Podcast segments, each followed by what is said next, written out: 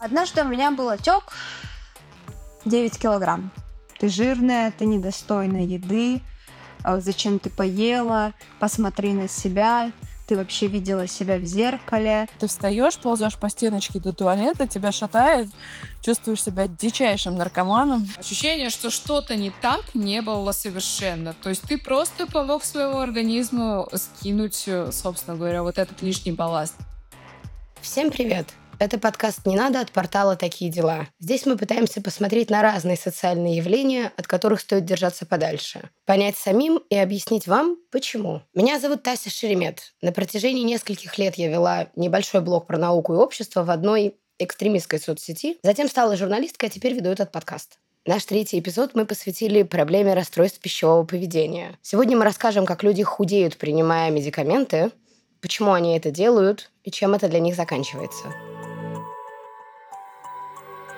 не надо.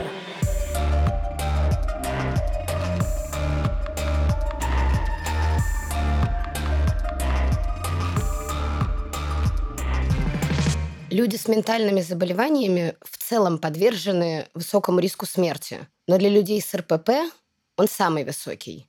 Во всем мире каждые 62 минуты от расстройств пищевого поведения умирает один человек. До 10% людей с анорексией умирают в течение 10 лет после начала заболевания, до 20% через 20 лет. За общественно одобряемым и кажущимся вполне здоровым желанием похудеть нередко скрывается намерение переделать себя так, чтобы, наконец, получить любовь и принятие от эмоционально недоступных близких. Многие люди с РПП описывают его как способ обрести контроль над собственной жизнью, как вид селфхарма или же как попытку справиться с общественными ожиданиями и фэтшеймингом. Учитывая все, что мы сказали ранее, мы призываем отнестись к проблемам, описанным в этом выпуске, со всей серьезностью.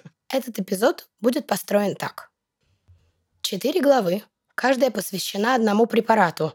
Антидепрессанту, слабительному, мочегонному и препарату от диабета. Как они работают, для чего предназначены и чем могут быть опасны, мы расскажем сами. А вот про реальную мотивацию к приему, а также последствия его и ремиссию расскажут наши героини. И еще. Важный дисклеймер. Если то, что вы сейчас услышите, отзовется в вас, или же вы поймете, что ассоциируете что-то из этого с собой – Пожалуйста, расскажите об этом хотя бы одному человеку. Человеку, которому вы доверяете. Это несложный, но очень важный и большой шаг к тому, чтобы вы могли получить помощь. А если вы человек, к которому пришли с такой проблемой, в описании к этому подкасту мы оставим ссылку на инструкцию с тем, как поддержать человека с РПП. Глава первая. Флуоксетин и другие антидепрессанты. Флуоксетин Антидепрессант – один из самых дешевых и распространенных в мире препаратов группы селективных ингибиторов обратного захвата серотонина. Назначают пациентам с депрессией РПП. Отпускается по рецепту. Сейчас тоже, наверное, будет звучать не очень правдоподобно, но я ни разу не шучу. Это голос нашей героини Аннушки. Ей 23 года. Она из Санкт-Петербурга. С анорексией она живет уже 11 лет. Это было три пачки бисокодила, 40 таблеток фуросемида, и антидепрессанты. Это был флоксетин, метроптилен и это, это прочее. Использовать антидепрессанты не по назначению очень опасно для здоровья. Побочных эффектов много. Повышенная тревога, тошнота, рвота, нарушение сердечного ритма. От э, антидепрессантов практически от всех это очень сильная сонливость, сильная сухость во рту, тяжесть э, и как ватность всего тела, слабость, подташнивание легкое. Перед тем, как мы перейдем к следующему препарату, мы хотим познакомить вас с Аннушкой немного подробнее. Напомним, ей 23 года, и худеть она начала в 12 лет вместе с мамой. После беременности младшим братом Аннушки ее мама решила, что хочет похудеть. И Аннушка решила, что худеть вместе с мамой – это Отличная идея. Это поможет ей сблизиться с ней. Я думала, что чем худее буду, тем буду больше привлекать маминого внимания. Но так не происходило, и в какой-то момент я уже поняла, что я просто не могу остановиться. За все 11 лет, что Аннушка худела, она успела попробовать множество препаратов. Как она сама говорит, все в побочках которых анорексия. А началось все достаточно тривиально. Она подписывалась на паблике «Типичная анорексичка», «Мои любимые кости» и подобные. И в каждом паблике а, так или иначе затрагивалась тема таблеток, обсуждались таблетки, продавались таблетки, отправлялись по почте таблетки, предлагались таблетки, рассказывалось об их действии. И первое время я такая, нет, ни в коем случае, это все яд. Но потом я поняла, что это прекрасный способ сделать так, чтобы вес уходил активнее. Первой целью Аннушки были 48 килограмм, но остановиться на этом она не смогла. Она пошла дальше. Потом цифра была 39, потому что, о боже, я так хочу видеть первую тройку на весах.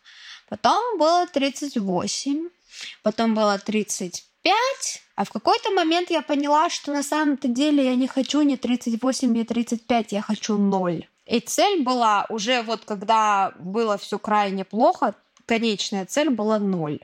Тут Аннушка рассказывает, как работает ее внутренний голос. Депрессия начала усугубляться, и голос этот... Э, то есть, если я не ела, он мне говорил, ты молодец, все правильно делаешь, скоро ты будешь красивой, осталось еще немного, а все получится, и как бы хвалил меня. Как только стоило мне поесть, ты жирная, ты недостойна еды, а зачем ты поела, посмотри на себя, ты вообще видела себя в зеркале, иди верни все обратно, а теперь запей все лекарствами, чтобы все это из тебя вышло.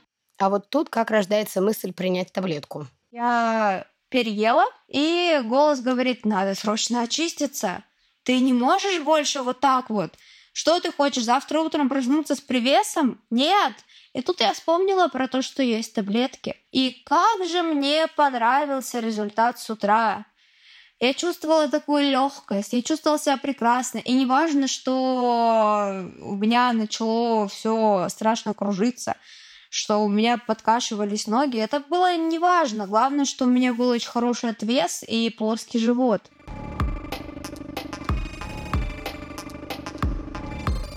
Глава вторая.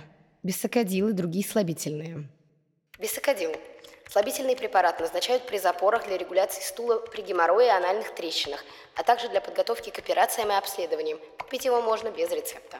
Пока я готовлю есть, я ему готовлю есть. Это голос Дарьи, нашей второй героини. Ей 29 лет. Худеть она начала 4 года назад. Все для того, чтобы стать похожей на моделей, на фотографии которых залипал ее молодой человек я понимаю, что я не могу сдержаться, я настолько хочу есть, что я начинаю жевать еду, которая передо мной есть, и выплевывать. Потому что проглотить я просто не могла себе ее позволить. Но в какой-то момент, когда ты начинаешь так есть, и, ну, жевать и выплевывать, ну, честно говоря, приходит такая мысль, что, по-моему, в твоей жизни не все так хорошо. И как ты вообще оказалась в этой, на этой станции? Что это привело? За ответом Даша пошла к психиатру. Он прописал ей фенибут.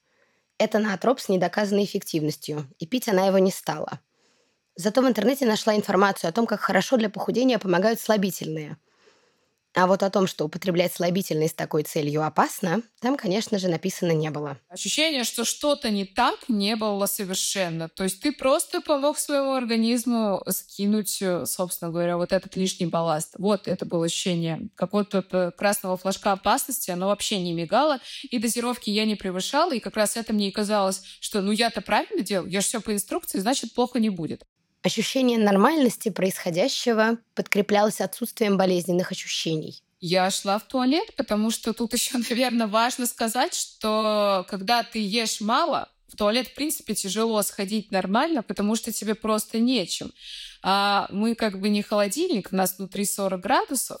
Вот, и я думала, что вот отлично, я как раз тебе помогу вот, сходить в туалет. И, ну, я шла в туалет нормально, у меня не было э, никаких проблем вот в этом плане, поэтому каких-то таких симптомов, скажем так, э, ну, болезненных ощущений или чего-то такого не было, поэтому вот и создавалось ощущение, что все нормально. А вот у нашей первой героини, Аннушки, были совсем другие ощущения от приема бисокодила. Когда я только начала принимать бисокодилы, увеличивать его дозировки, это, естественно, было головокружение, а, это была тошнота, это были спазмы в желудке, да, многие слабительные называют спазмы в желудке. Очень неприятные, очень болезненные. А, это была неконтролируемая рвота из-за передоза слабительными. Что еще? Слабость, естественно, а, сухость во рту. У слабительных есть много побочных действий. Сильная боль в животе, диарея, которая может привести к обезвоживанию организма и нарушению электролитного баланса. Кроме того, прием бисокодила в больших дозах на протяжении долгого времени может привести к нарушению функциональной работы кишечника. И снова вернемся к Дарье.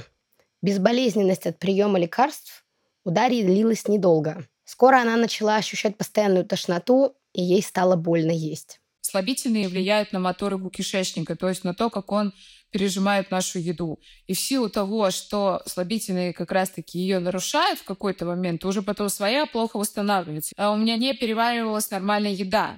Вот. Я не могла получить из нее ничего. И мне было больно, потому что любая еда у меня вызывала газообразование. Ну, просто у меня постоянно спазмировало что-то. То есть, когда я уже вводила еду в свою жизнь, то уже это имело вот такие последствия как раз-таки. Мы начали говорить про последствия. Вот чем для нашей первой героини, Аннушки, закончился прием лекарств для похудения. У меня на данный момент э, недоразвитая женская половая система. А с такой половой системой я не могу иметь детей, и вероятнее всего, как мне однажды сказали на приеме гинеколога, детей я иметь не смогу, потому что она остановилась в развитии. У меня уже очень много лет. Я даже честно не скажу, сколько лет у меня уже нет месячных. У меня пару раз даже были кровотечения из-за этого. А, и у меня недоразвитые легкие. А, то есть э, я не могу долгое время находиться в воде, и если я нахожусь в воде, ну, в море или в бассейне на глубине, если вода вот так вот полностью закрывает легкие, я сразу начинаю задыхаться. Глава 3. Фуросемид и мочегонные. Фуросемид – быстродействующий мочегонный препарат. Отпускается по рецепту.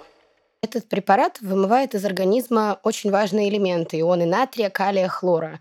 Его можно применять только при определенных заболеваниях. Для похудения его принимать нельзя. Рассказывает Аннушка. Когда я начала принимать э, мочегонные, я поняла, что все побочки от слабительных – это вообще… Э, это просто показалось мне раем. Меня начало сводить к судорогами страшными. Мне было постоянно холодно. Меня трясло, как параличную. У меня была страшная сухость во рту, что бы я ни делала. Состояние было предобморочное, обмороки начались. Говоря о последствиях принятия мочегонных, Аннушка подчеркивает отеки, которые усиливаются, когда ты перестаешь принимать фуросемид. Моя самая большая проблема до сих пор — от э, мочегонных, э, если их не выпить, то появляются отеки. Отеки это был страшный ад, это был страшный кошмар, это преследует меня до сих пор, это продолжается постоянно, но однажды у меня был отек 9 килограмм. И я не знала, что такое бывает. Ну, мне сказали, что у меня вот, скорее всего, единственный вариант диализ. Диализ – это процесс удаления из крови избытка воды, растворенных веществ и токсинов у людей, чьи почки больше не могут выполнять эти функции естественным путем. Но меня врачи вытащили, и мне повезло, и диализ так и не поставили. Но состояние было вот пред-пред-диализное, если можно так сказать. Знакомьтесь с еще одной нашей героиней. Ее зовут Людмила, ей 31 год – Худеть она начала на втором курсе университета, когда ее парень сказал ей, что у нее появились щеки и бока. На форумах она узнала про фурсимет. Рассказывали про это чудо-средство, как же чудесно, выпиваешь одну таблеточку, стоит она копейки. Я, напомню, была студенткой, и финансовый вопрос тогда стоял очень остро. И, соответственно, выпиваешь таблеточку, всего-то как бы вот ходишь, писаешь, и все прекрасно. Фуросемид она пила на ночь. И вот как он действовал. Когда ты пьешь фуросемид, то как бы твоих возможностей поспать их просто не существует. Ты дремишь минут по 15. Дальше ты встаешь, ползешь по стеночке до туалета, тебя шатает, чувствуешь себя дичайшим наркоманом, тебя сушит, руки трясутся, голова кружится, ноги подгибаются, ползешь обратно в кровать, пытаешься еще чуть-чуть поспать, знобить жутко. Отвратительное ощущение, но утром, когда ты встаешь, у тебя появляются скулы. А для человека, который всю жизнь живет с щечками, вы имеете baby-face, скулы — это же что-то недостижимое, это же какой-то космос. Ты фактически сразу становишься вот этой вот моделькой. Но потом начинаются побочки. Потом в этот же день, буквально там, не знаю, через час после всего, тебя начинает дичайше сушить. А сушить так, что ты можешь пить по 2, 3, 4 литра воды в день, как бы вот вообще и хотеть пить еще. Соответственно, за ночь ты отекаешь просто до мерзкой жабы. Ты максимально как бы, ненавидишь себя, ненавидишь окружающих, тебе тяжело открыть глаза, а, щеки мешаются, губы мешаются, все мешается. И ты понимаешь, что тебе нужна еще одна таблетка для того, чтобы слить отеки. Ну, и по сути, как бы вот э, ты на это подсаживаешься и чувствуешь себя полнейшим наркоманом. Полгода Людмила не могла слезть с фуросемида. И вот к чему это привело. А закончилось все очень печально. Закончилось все в больнице, отеком квинки и парализованными почками. После фуросемида стоял вопрос в том, что, возможно, мне понадобится гемодиализ. И, собственно, как бы то, что получилось, что почки заработали, это фактически очень-очень большое чудо. И за четыре дня в больнице, ну, там еще случилось так, что как бы решили, что у меня какие-то проблемы с легкими, хотя Потом мне врач сказал, что, скорее всего, просто пошли отеки, и за счет отеков пошли сложности уже с легкими. И, соответственно, за 4 дня у меня было плюс 12 килограммов отеков. У меня были негнущиеся руки, негнущиеся ноги, абсолютно нежелание ходить и что-либо делать. И на итог, как бы, лечение после этого было еще очень-очень длительным, вплоть до того, что сейчас, спустя уже 13 лет, у меня, если смотреть на УЗИ на почках, а, есть до сих пор нарушение в строении почек. Тут я хочу добавить кое-что от себя. Это не очевидная проблема, но она тоже существует. Когда ты молодая девушка, даже имея рецепт на руках на фуросемид, ты не всегда можешь его купить. Потому что тебе просто его не продают. Работники аптеки думают, что ты человек с РПП и не отпускают тебе препарат. У меня много раз такое было, и в аптеках Москвы я не могла купить фуросемид, когда он был мне нужен.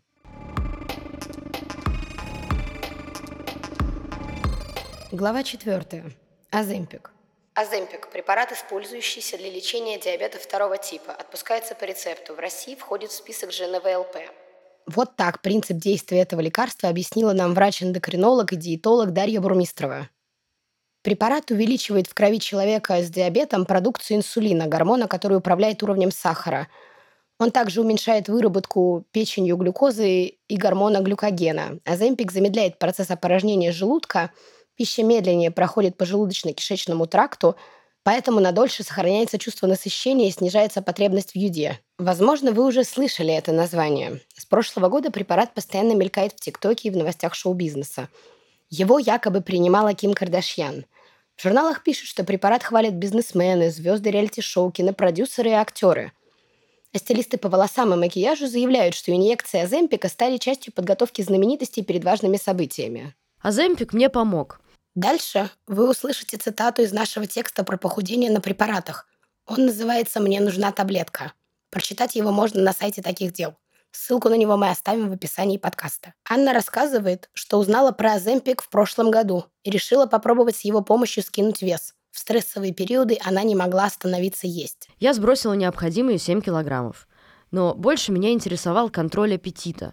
К приемам пищи я стала относиться более спокойно. Но обычно, когда ты хочешь есть, то сметаешь все на своем пути. Неважно, что это было. Конфеты, мясо, рыба, шоколадки, чипсы. С аземпиком было легче потому что ты меньше потребляешь еды, и поэтому начинаешь задумываться, а что бы съесть полезного.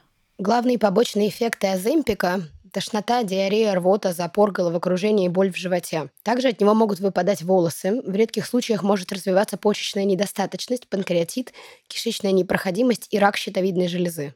Меня не очень сильно пугало основное осложнение – рак щитовидной железы, потому что он у меня уже был к этому моменту. Я готовилась к удалению щитовидки. Наверное, если бы у меня изначально все было в порядке, и я увидела бы эту побочку, то пробовать препарат я бы не стала. При этом я знаю людей, которые принимают аземпик длительное время, и у них все чудесно. То есть побочка — это как повезет.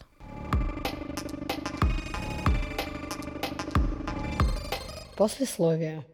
В этой главе мы хотим поделиться с вами завершением истории девушек, которые вы слушали на протяжении всего подкаста. Аннушка рассказывает, что сейчас она находится не в ремиссии, у нее бывают срывы, но она продолжает учиться с этим жить. А еще наладила отношения с мамой. И э, вот э, работая сама с собой, меняя свои мысли, заставляя себя думать иначе, в какой-то момент я поняла, что я автоматически, да, не быстро, да, я пока все такая же. Может быть, я просто по жизни уже дальше буду такая за столько-то лет, что я буду просто ну, тихая, молчаливая, но я хотя бы буду живая. Я это, к сожалению, изменить не могу.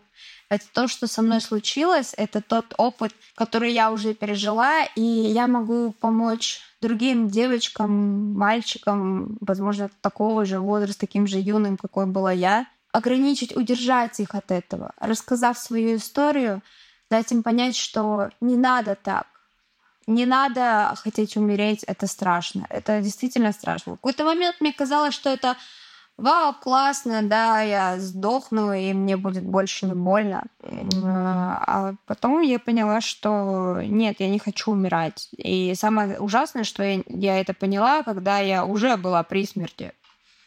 Вот, наверное, стоит столкнуться лицом к лицу со смертью, чтобы это осознать. И я поняла, что мне нужно принять, отпустить и теперь стараться помочь другим в этом. Я поняла главное, я поняла, что я нужна маме. Я поняла, что она меня любит и ценит и принимает любой. Нашей второй героине, Даше, справиться с болезнью помогло в том числе то, что она смогла почистить свое информационное пространство. Я отписалась вообще во всех соцсетях от всех триггерных людей, подписалась на модели плюс сайз. То есть я больше вообще не смотрю на людей, которые хоть как-то меня могут триггернуть. Это я сейчас даже не говорю о тех, которые типа у нас фитоняшки, которые действительно говорят о каком-то питании или что-то. Нет, я говорю даже о просто каких-то певицах, которые вот выходят там в каких-то шортах, которые я понимаю, что во мне вызовут то самое желание вернуться к тому образу тела. А еще ее поддержало решение все-таки пойти на терапию. И вот что она захотела сказать тем, кто боится этого шага, хотя понимает, что он нужен? Ну, конечно, когда ты уже начинаешь идти по этому шагу, ты сталкиваешься с тем, что на самом деле тебя везде встречают так, как будто тебя уже ждали. То есть ты приходишь к специалисту, тебе нового, ты нового ничего не рассказываешь. Для людей, которые работают с этим, они уже все это слышали, они прекрасно понимают, что и о чем. И ты не сталкиваешься с осуждением. Но, ребят, если сегодня вам это очень тяжело, ну, то есть вам никто не говорит бросать всю свою жизнь, собирать чемодан и уходить вообще завтра, действительно ложиться в стационар и все. Начните просто искать помощь любыми способами. И вот действительно начните искать помощь и знайте, что у вас есть возможность это сделать завтра. Если вы чувствуете, что вам тревожно, и вам хочется это сделать там в понедельник, сделайте это в понедельник. Здесь вот хочется сказать, что не бойся идти за помощью и знай, что у тебя есть выбор в этой помощи. И у тебя есть контроль, ты можешь это контролировать. А еще Даша отучилась на нутрициолога, прошла курсы по гастроэнтерологии и теперь бесплатно принимает людей с РПП. Наша третья героиня, Людмила, рассказала, что на фрусимеде она не похудела и даже набрала. Она сказала, что восприняла его как наркотик и чувствовала настоящую зависимость. И вот чем она захотела поделиться с нашими слушателями. Хотелось бы сказать, что если вы сейчас стоите перед выбором попробовать так худеть, послушать тренера или как бы какого-нибудь фотографа, который вам обещает, что вы сольете быстро массу, то как бы вот если вы перед выбором, то смысла в этом выборе никакого. Такие средства не работают, и делать э, так мягко говоря, ничего полезного не будет, и, скорее всего, будут большие проблемы со здоровьем. Если же как бы вы уже употребляете все эти мочегонные препараты, то тогда как бы я могу подсказать, как слезть. Попробуйте исключить все соленое, острое, перченое, сладкое. Выберите пару дней, наберите, наберитесь терпением и начните питаться, да, как бы исключив дополнительные специи и как бы употребляя больше воды, хотя это кажется очень страшным. Пейте зеленый чай. Используйте растительные методы, которые помогут вам снять отечность. Больше двигайтесь, ни в коем случае не лежите.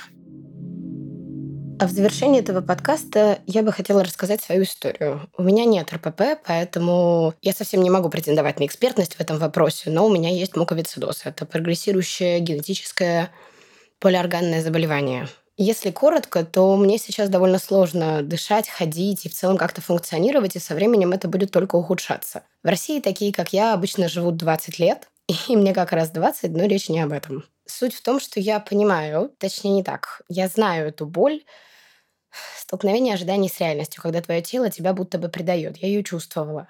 Оно не таким, как ты хочешь его видеть, не такое, каким должно быть. Это больно, это очень фрустрирует. Ты видишь эту пропасть между одним и другим и хочешь ее как-то уменьшить, но не получается. В итоге ты уже просто ненавидишь свое тело, потому что ну, это просто невозможно. И разрешением внутреннего конфликта становится издевательство над собой. Методы жестче, ненависть сильнее, а тело просто ты воспринимаешь как должное, как функцию, как инструмент, не более. И я очень понимаю людей, для которых опасные таблетки в этой борьбе стали союзником, а собственное тело врагом. В такой ситуации не убеждают ни побочные эффекты препаратов, ни страшные перспективы, что рисуют специалисты, ни логика, ничего. В какой-то момент я тонула в ненависти и фрустрации, потому что просто не могла встать с кровати и дойти до туалета. Все бегают, а я лежу. Мое отвратительное тело не может справиться с тем, чтобы пройти просто три шага. А потом я поняла, что тело делает меня живой. И это счастье. А несчастные меня делают мои ожидания, которые сводят мое тело к функции. Мое тело совершенно не соответствует моим ожиданиям от него и, честно говоря, никогда не будет им соответствовать. Но только проблема не в теле. Проблема в ожиданиях. Спасибо, что дослушали нас до конца. Это был подкаст «Не надо». Если вам нравится то, что мы делаем, расскажите, пожалуйста, про нас в своих соцсетях и поставьте лайк на платформе, где вы слушали нас. А еще подпишитесь на нас, так вы сможете не пропускать новые эпизоды. Кстати, в следующем мы поговорим про Таро и астрологию и попытаемся понять, как это вновь стало популярно и почему люди идут за ответами на вопросы именно туда. С вами была Тася Шеремет. Над этим выпуском также работали звукорежиссер Денис Никулин и продюсер Надежда Юрова. До встречи!